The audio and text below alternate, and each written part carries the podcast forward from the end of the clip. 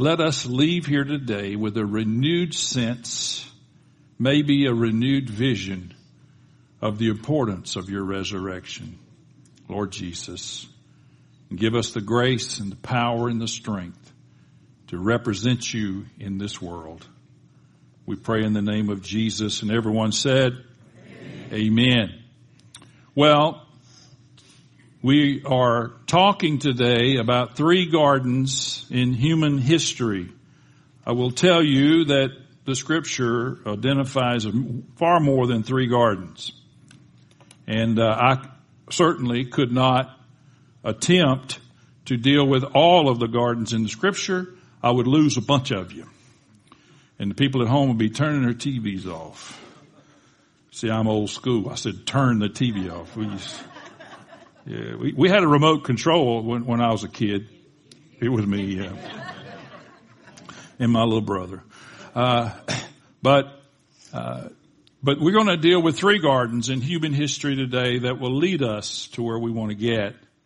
Um, and so three separate gardens play a role in human history as it pertains to our relationship to our Heavenly Father and eternity. And they play a, a, a significant role in our lives. We will, last Sunday we dealt with the message of the cross as the power of God. And we will continue to celebrate the message of the cross. Uh, you know, uh, I'm, I'm from the deep south. I'm, I'm as far down as you can go into Florida without jumping off into the Gulf of Mexico. And, and I figured out that without a cross, you can't have a resurrection. And without a resurrection, you can't have a cross. So I'm smart that way. We're going to continue uh, observing and embracing the message of the cross. We've, we've sung about it today uh, in song. And we're going to rejoice in the events of the third garden without which there would be no salvation uh, for us or anybody. Now, in a moment, I'm going to read from Romans 5. And I'm going to throw you a real curve today, and that is that I'm going to be reading from the New Living Translation. And I'm doing that because this is one of those passages that if you don't watch it, you'll, you'll be bouncing back and forth and back and forth. And, and I'm, I would never attempt to read this in the King James. Uh, I'm not sure I would understand it. But, uh, but I'm going to read uh, chapter uh, Romans 5, verse 12 through 21 and uh, it just kind of sets us up for where we want to get to today. So if you wouldn't mind, if you would stand with me while we read the scripture. And it begins this way again in the New Living Translation. When Adam sinned, sin entered the world. Adam's sin brought death, so death spread to everyone, for everyone sinned. Yes, people sinned even before the law was given, but it was not counted as sin because there was not yet any law to break. Still, everyone died from the time of Adam to the time of Moses, even those who did not disobey an explicit commandment of God as Adam did. Now, Adam is a symbol or a type, a representation of Christ who was yet to come. But there is a great difference between Adam's sin and God's gracious gift. For the sin of this one man, Adam, brought death to many, but even greater is God's wonderful grace and his gift of forgiveness to many through this other man, Jesus Christ. And the result of God's gracious gift is very different from the result of that one man's sin. For Adam's sin led to condemnation, but God's free gift leads to our being made right with God, even though we are guilty of many sins. For the sin of this one man, Adam, caused death to rule over many, but even greater, everybody say greater. Even greater is God's wonderful grace and His gift of righteousness for all who receive it will live in triumph over sin and death through this one man, Jesus Christ. Yes, Adam's one sin brings condemnation for everyone, but Christ, one act of righteousness, brings a right relationship with God and new life for everyone. Because one person disobeyed God, many became sinners. But because one other person obeyed God, many will be made righteous. God's law was given so that all people could see how sinful they are. But as people sinned more and more, God's wonderful grace became more abundant. So, just as sin ruled over the people and brought them to death, now, everybody say now, God's wonderful grace rules instead, giving us right standing with God and resulting in eternal life through Jesus our Lord. You can be seated. Amen. Lord, add your anointing and revelation to the reading of the scripture. Obviously, the first garden we will visit is the Garden of Eden. And we won't spend as much time here and we won't spend as much time in the second garden as we will the last, but we need to visit the Garden of Eden because that's where the story begins.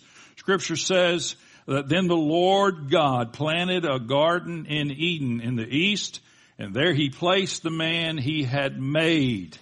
He told him as he, as he planted this garden, he said, every tree that is pleasant to the sight and good for food is in this garden. Everything they needed, everything they needed to eat was right there.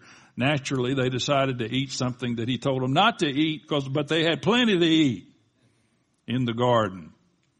The Garden of Eden or the word Eden is a word that really means luxury. It's a word that the Septuagint, which is the Greek translation of the Old Testament, uh, translates it paradise. Um, it's a royal park. It, it, it's, it is more than we can imagine. It's, it's really heaven on earth. Remember when Jesus told the thief, today you will be with me in paradise. So the, the Eden was created as heaven on earth and nothing could supersede that.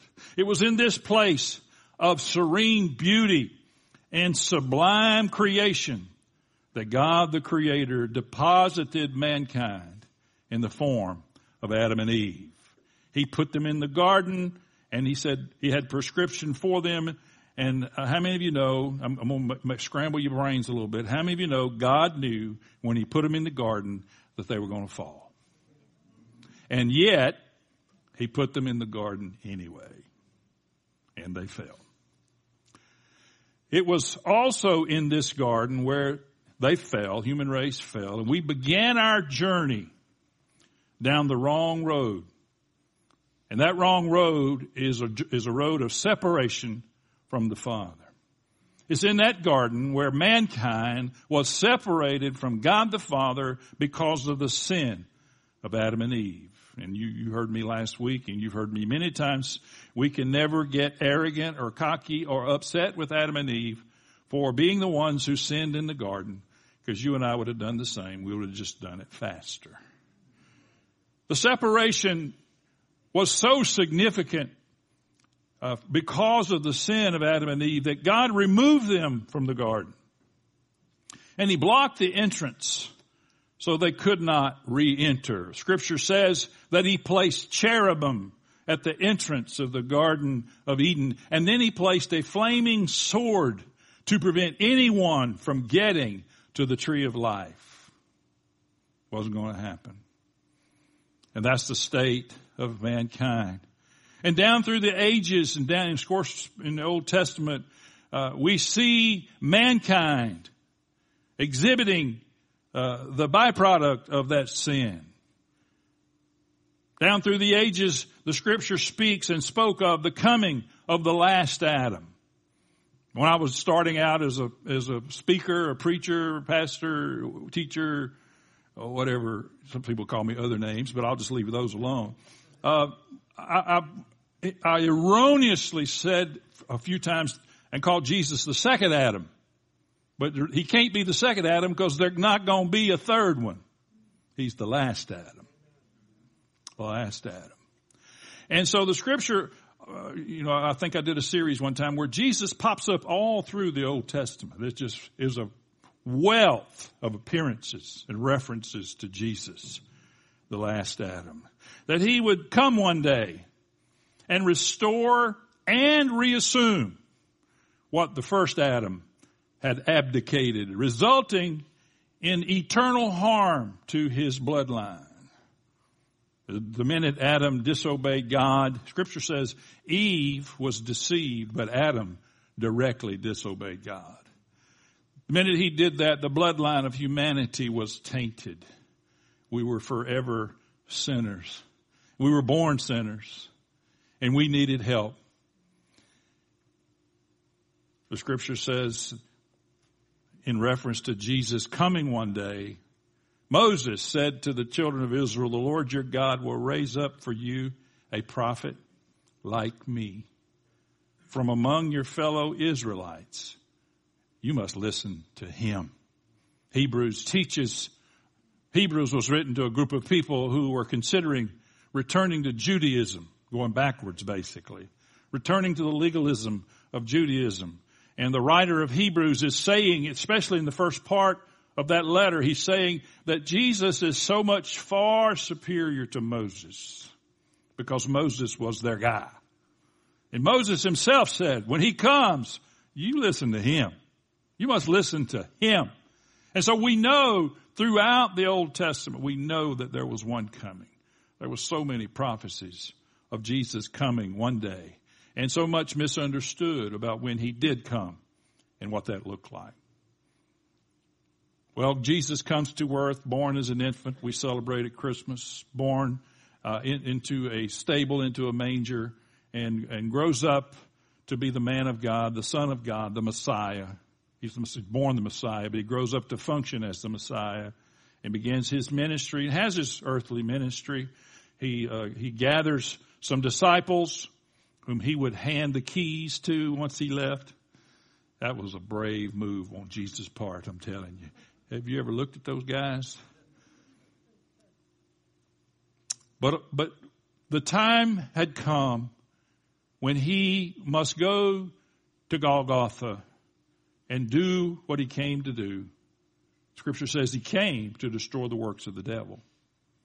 And there was only one way he could do that. He wasn't going to do it by outmighting him, outpowering him. We find him making his way to the second garden, which is obviously the Garden of Gethsemane. He's in this garden and he's in anguish and he is in turmoil. We see not a sinful man, but we see the humanity of Jesus in this moment. He, you know, he's not succumbing to some temptation and he's not giving in to sin. He's dealing in reality as a human being. He's in anguish. He's in turmoil and he's facing the gravity of the moment that he's about to face. Of course, we know the story that he tells the disciples, y'all stay over here and pray. And he goes and prays. He goes back and of course they're asleep. He said, why can't you stay awake, you know, even one hour? And so he goes back and he prays some more. He comes back and of course they're asleep. But this time he just says, forget you. and he goes back. The scripture says, uh, maybe Matthew's account, but it doesn't matter. The scripture says that he literally sweat drops of blood.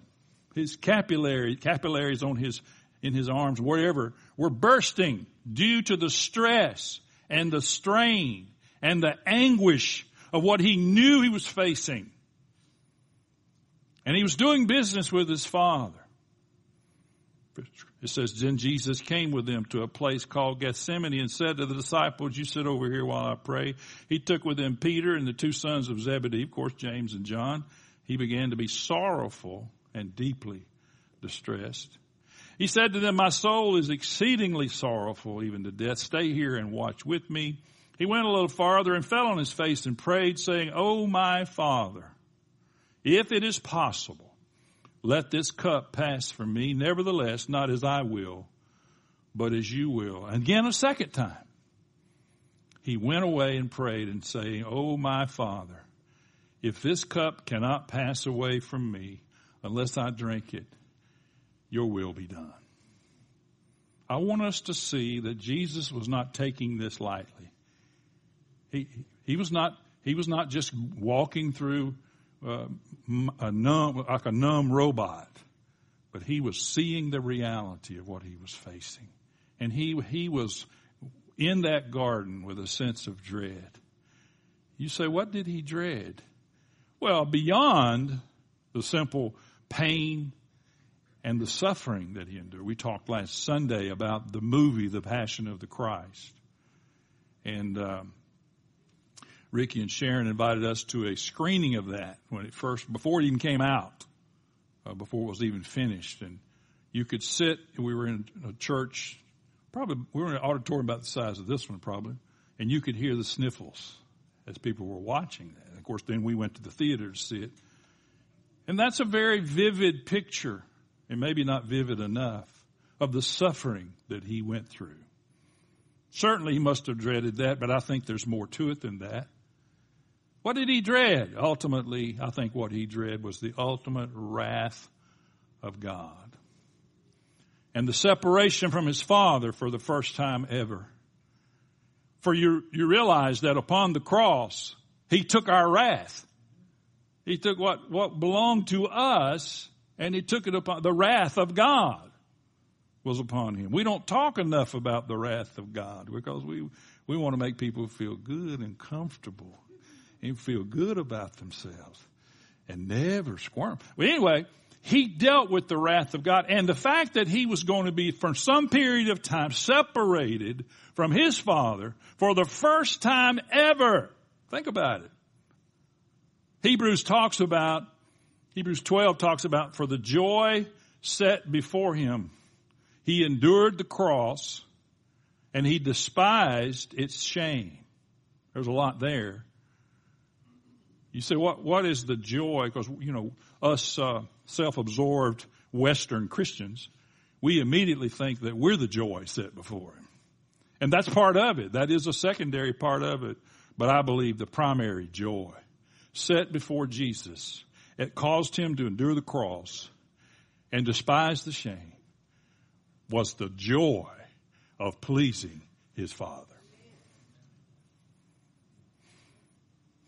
and for him to go. And so he's hanging on the cross. We talked about it last week, but he's hanging on the cross and he says, My God, my God, why have you forsaken me? So what do we know? We know that in that moment, his father had forsaken him. It was not a permanent condition. But in those few moments, Jesus experienced something he had never experienced. And that's what he was dreading in the Garden of Gethsemane. And of course, upon him in that moment, not only came the wrath of God, but came the sin of all mankind. All mankind. That he bore in his body the sin of you and me. I, I, uh, I made a mistake last week I told you they broke Jesus', Jesus bones, and uh, I don't know what I was thinking. What's wrong with y'all people? Y'all didn't catch that? Okay, thank you, Ricky. I wish you'd have called me during my message. You could have called me during the message. I was so wrapped up in those thieves getting their legs broke that I broke Jesus' legs and they never were broke. Why? Because he was already dead. And he gave himself up in that moment. And he died. I didn't know till just recently, I guess I live in a bubble. I didn't know till just recently that there is a plethora of Christian churches who do not believe in the resurrection. Who teach against and teach all kind of bizarre ideas. Like the, the government, the Jews not the government, but the Jews stole the body. And so there wasn't really no resurrection. Well, you would think that if you, you were the Jews and they start talking about he's resurrected, he's risen, he's risen, that you would pr- produce a body. If you had it. Never happened. I mean, there's all kind of, I'm not going to get into all of it, but there's, there's far more than I ever knew. Uh, can I say this in church? Idiots who have bought into untruth. Um, let me recommend the book More Than a Carpenter by Josh McDowell. Probably the best book that's ever written on proving scientifically and evidentially the resurrection of Jesus Christ. It's about that thick. You can read it. Well, you can read it. It doesn't take much time. Let's just say it that way. with the third garden we'll move to, I've called the Garden of Victory. There is a garden in Palestine called the Garden Tomb that some believe is the tomb. There's some uh, issues with that. I'm not going to get into that because I don't really care what it's called. But there's a tomb somewhere in that area, and I'm going to call it the Tomb of Victory. It was in this garden that ultimate victory was gained by mankind when the Son of God walked out of that tomb, trampling in triumph over death. It's in this garden. And if you will turn with me to John chapter 19, this is the last passage I'll have you turn to. Uh, if you get bored with me, you can turn to several more if you want to. Uh, but uh, John 19, 38.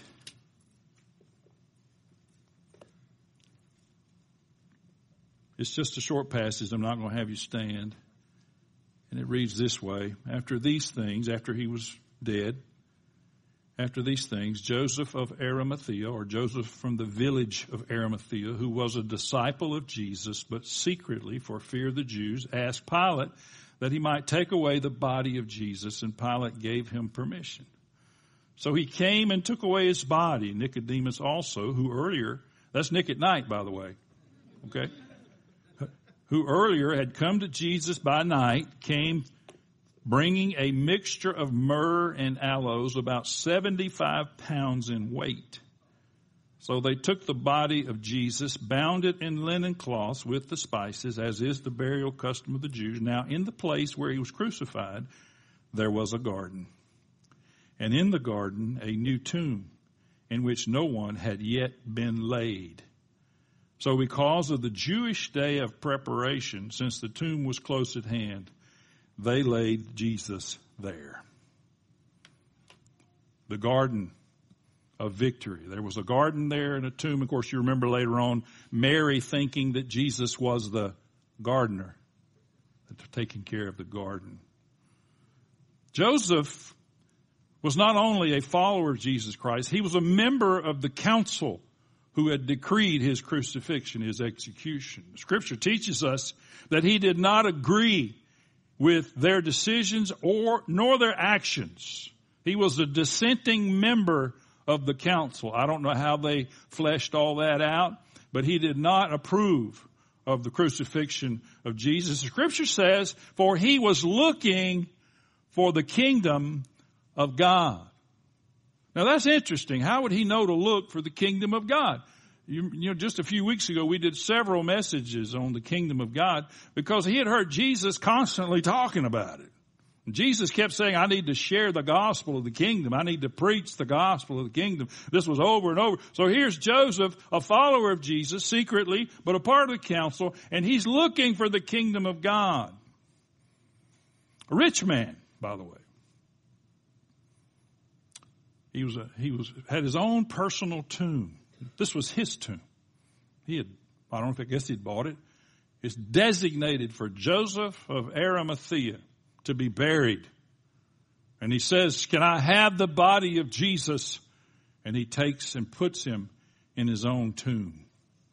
He and his accomplice, Nicodemus, who by this time obviously had believed the message that he heard in John 3 and believed on Jesus Christ and was one of his followers as well. And he places him in his own tomb. And it's scripture, the scripture says, I always thought the, you know, I always had in my head that the tomb, the rock or the stone was, you know, super duper extremely heavy. He, he rolled it. I don't know if Joseph was strong or smart or what, but he rolled the stone and, cl- and closed the tomb. And as far as they knew, that was it. Well, they waited the Sabbath day, they did not do anything because it was the Sabbath day. And the next day, Mary and several of the women showed up at the tomb to, with spices to anoint the body, the dead body of Jesus. And it's interesting that you can read all four gospels cover this. And a couple of them uh, have Mary and, and, and the ladies, some of the Gospels name the ladies, Salome and uh, the other Mary, it says, whoever that is. But anyway, it says they identified, uh, encountered a, a man who was an angel. And he had rolled back the, the stone and he was sitting on top of it. Uh, Luke or somebody, I forget, says there was two of them. I love the fact that God allowed not only the personalities of these four men to come through their writing, but even different perspectives. You say, was, which one's right? The one that saw one or the one that saw two? Yes. Because it's different perspectives. But they're angels. And they all basically said the same thing. He is not here. He's not here for he has risen. What a, what a message that these ladies encountered. You know, the disciples were sitting over there feeling sorry for themselves somewhere. But these ladies, they showed up. Of course, Mary Magdalene had been forgiven the most. And she was probably the first one there. And it's interesting that they go back, and of course, the, the, angels say to these ladies, Go tell his disciples. Go tell his disciples. So they go and tell the disciples, and guess what the disciples say? Nah, that's not true. It's sad to say, but in that day, in a court of law or in any legal proceeding, a woman's testimony was not regarded as truthful. Not that they were all liars, they just didn't regard them as significant enough to consider what they had to say. So their natural re- reaction, bunch of male show, anyway, their natural reaction, my wife says I'm a male chauvinist, but I ain't that bad yet. I mean, their natural reaction was, we're not going to believe these ladies. But Peter, we, you got to love Peter. Peter takes off running. But what's interesting is John takes off running. And John's older than Peter. But anyway, they get to the tomb and they look in and he's not there. Cloth is there. The headdress is folded. Don't you love that about Jesus? Us OCD people love that about Jesus. It was folded neatly and put on the. But he's not there. And they're excited because he's not there. He's risen. He's risen. What does that mean to us? What does it mean to us that Jesus walked out of there? What does it mean to us that his body was laying there lifeless? I would love to have seen the process if there was a process. It might have been a process where his body began to move, twitch a little bit. I don't know. Probably not, but I'm, I'm one of, I've watched too many movies, I guess. But as the Holy Spirit brought him back to life, or was it Pow! He's awake. Sorry about that, Roddy. Pow! And he jumped up off of it. I don't know. But life came back into a lifeless body. He was not in a coma. That's another one of those things these people try to teach you. He wasn't really dead. He was just in a coma. They even teach that one of the thieves was part of some group of people and when they got into the tomb, and the Bible doesn't even say that the thieves went in that tomb, but they said when they got in the tomb, he came up with some concoction that caused Jesus to come out of the coma. You know, that's, if I had to waste my time on those kinds of things, I wouldn't even start. But we know that's not what happened. What happened was he was dead. As Jerry Clower used to say, he was graveyard dead. And yet, life, everybody say life, life. came back into him. And so we see resurrection power. Scripture says, I'm getting off my notes, so if I go longer, then don't fire me. If you do fire me, give me a good compensation package or something. I don't know. now I distracted myself. The scripture says that the, the same Holy Spirit that raised Jesus from the dead, everybody say the same. The same Holy Spirit that found that lifeless body and quickened it and brought it back to life lives in you. Lives in you, lives in me. Same Holy Spirit. Not a different one. Not a minor, not a junior one. Same one. resurrection power. Paul said, what is the exceeding greatness of his, I want to know what is the exceeding greatness of his power toward us who believe according to the working or the energetic working of his mighty dunamis, his mighty power, which he worked in Christ when he raised him from the dead and seated him at his right hand in the heavenly places. It was not, it was an, it was energy. It was more energy than you and I can fathom. We've been watching this goofy show called Eureka. Uh, some of you have seen that. If you hadn't, don't bother unless you like science fiction. But they create all kind of stuff with the energy and it's, it's just different. Just, just different. But the working to raise that body was a massive amount of energy. Peter writes, Blessed be the God and Father of our Lord Jesus Christ. According to his great mercy, he has caused us to be born again to a living hope. Living. We don't have faith in a dead man. We have faith in living hope through the resurrection of Jesus Christ from the dead. We find ourselves with hope. Paul says that I may know him and the power of his resurrection and may share his sufferings, becoming like him in his death. What does it mean to know the power of his resurrection? What does it mean to experience? What does that mean to you and what does that mean to me? It means so many different things. It means that I'm justified. It means that I can have a new life. A new life that's not a dead life. I can have a new life in God. Everybody knows the difference between when before we gave ourselves and we were born from above by the Spirit of God and we were miserable and we were, we were bound by sin.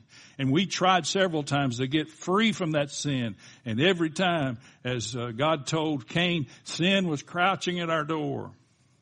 We couldn't get free. But now, because He rose from the dead, you and I can live in newness of life. He gained victory over the devil.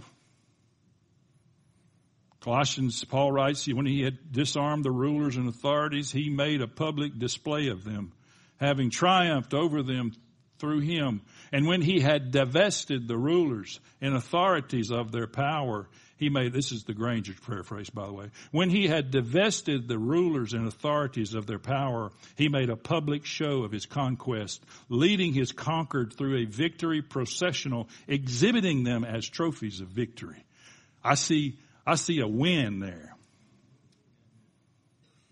That they were his trophies and there was a parade and all of the heavenly hosts saw this. As I said earlier, Jesus couldn't just outmight him and outpower him. He needed to defeat the devil. And how did he do that? He gave himself as a sacrifice. And then he rose from the dead. And when he rose from the dead, we see this verse. He divested them. He made a public show of them. He conquered them through a victory and, he, and there was a processional. Not only did he have victory over the devil, but in like manner he had victory over our sin. Obviously, not his sin. He didn't, he didn't need victory over sin, but he needed to gain victory over our sin so that we can gain victory over our, eh, eh, our sin. If there isn't a resurrection, we do not gain victory over the sin because he comes to life in that moment. He left the tomb minus our sin. He went into the tomb. His dead body, if we could see it in the spiritual realm, his dead body goes into the tomb bearing the sin of mankind. Imagine a coat covering him that is our sin.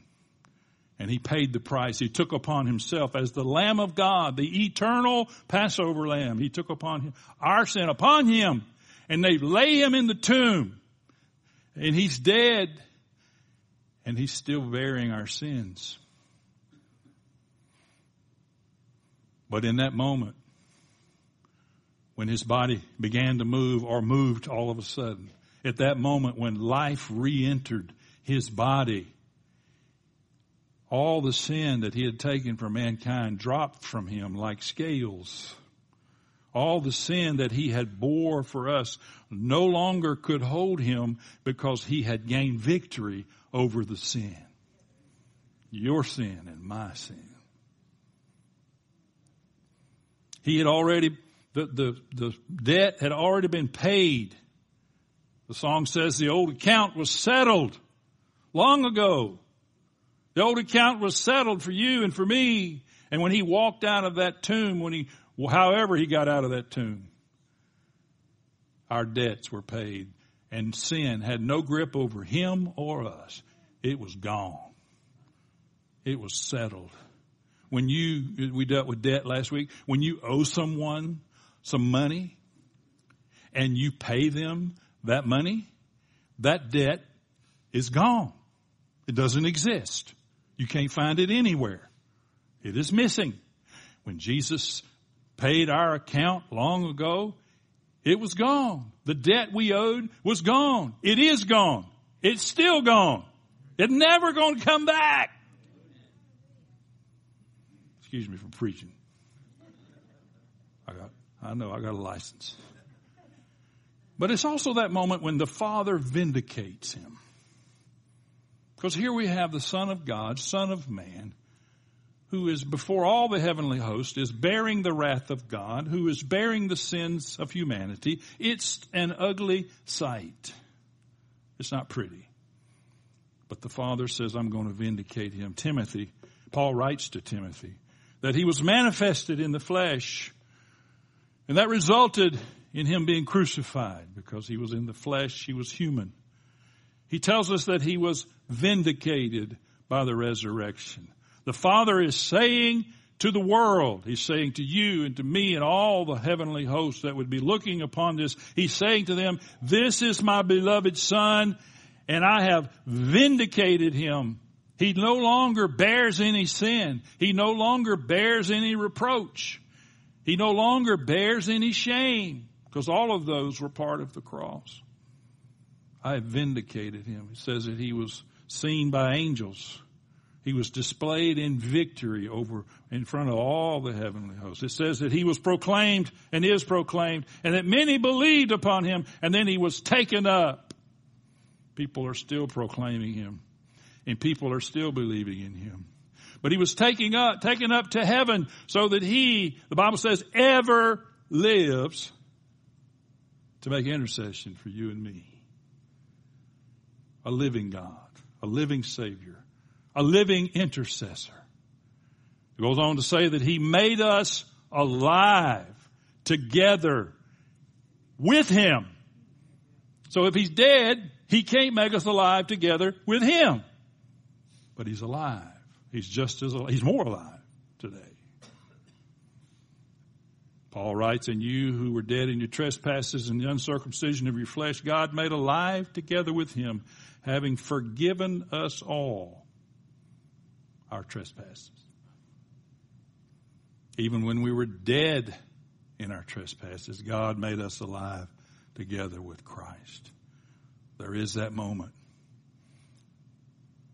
Again, as I said earlier, when we're born from above by the Spirit of God, there is that moment when that same energy that raised Jesus from the dead, that same energy quickens our spirit and it comes to life.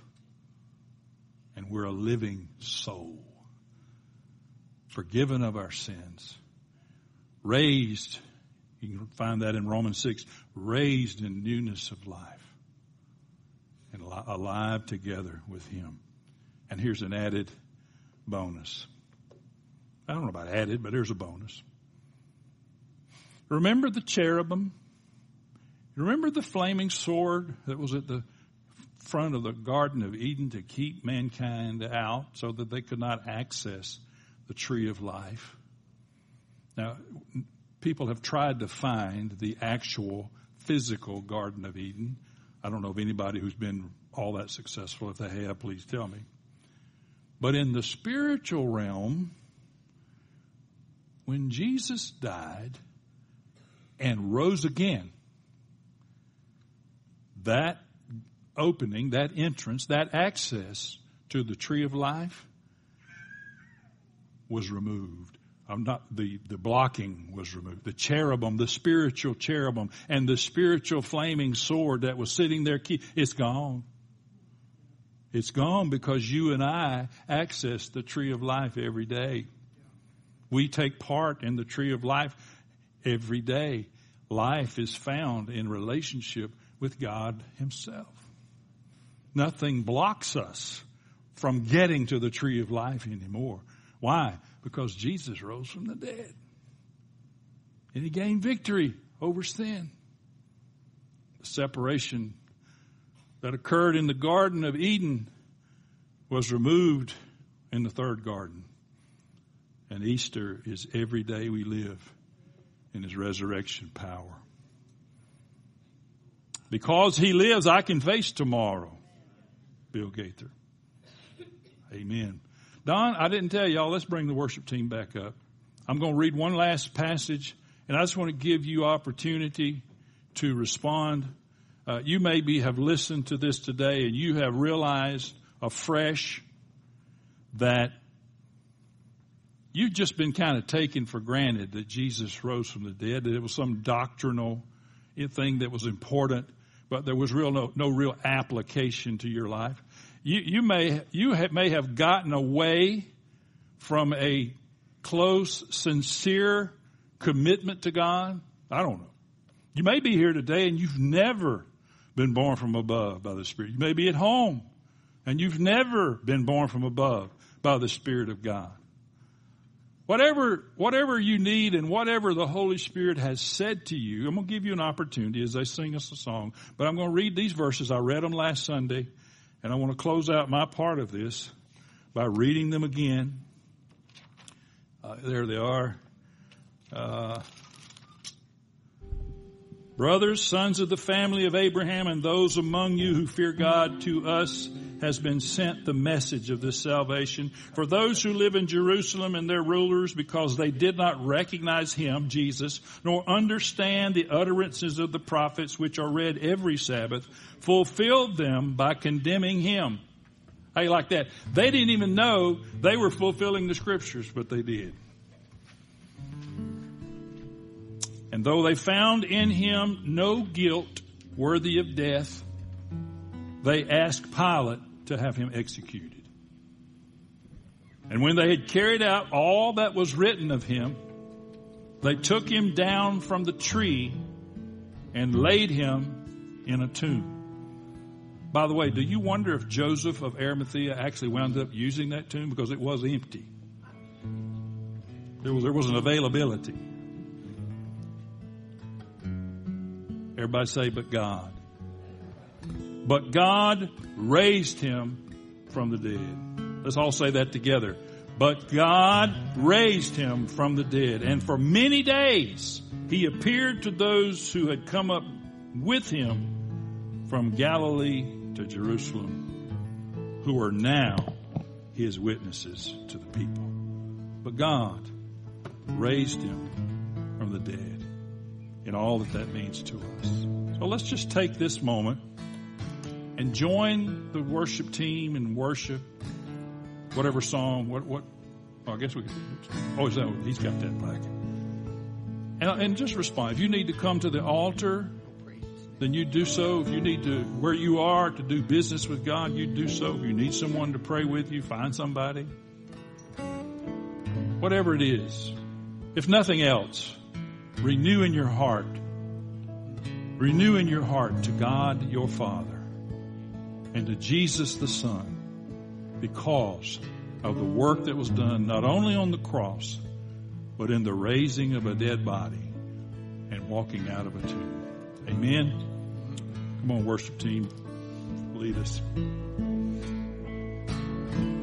can stand while we sing. I cast my mind to Calvary where Jesus bled and died for me. I see his wounds, his hands, his feet, the Savior on that cursed tree. his body bound and drenched in tears. They laid him down in Joseph's tomb, the entrance seat and on a stone. Messiah still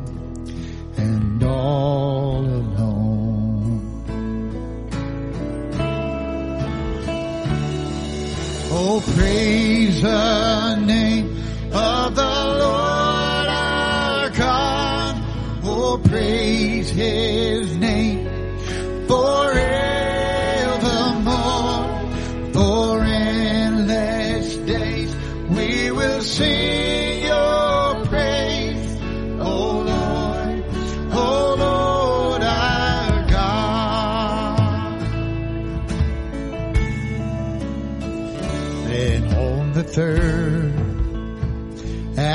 break of dawn, the Son of heaven rose again. Oh, trample.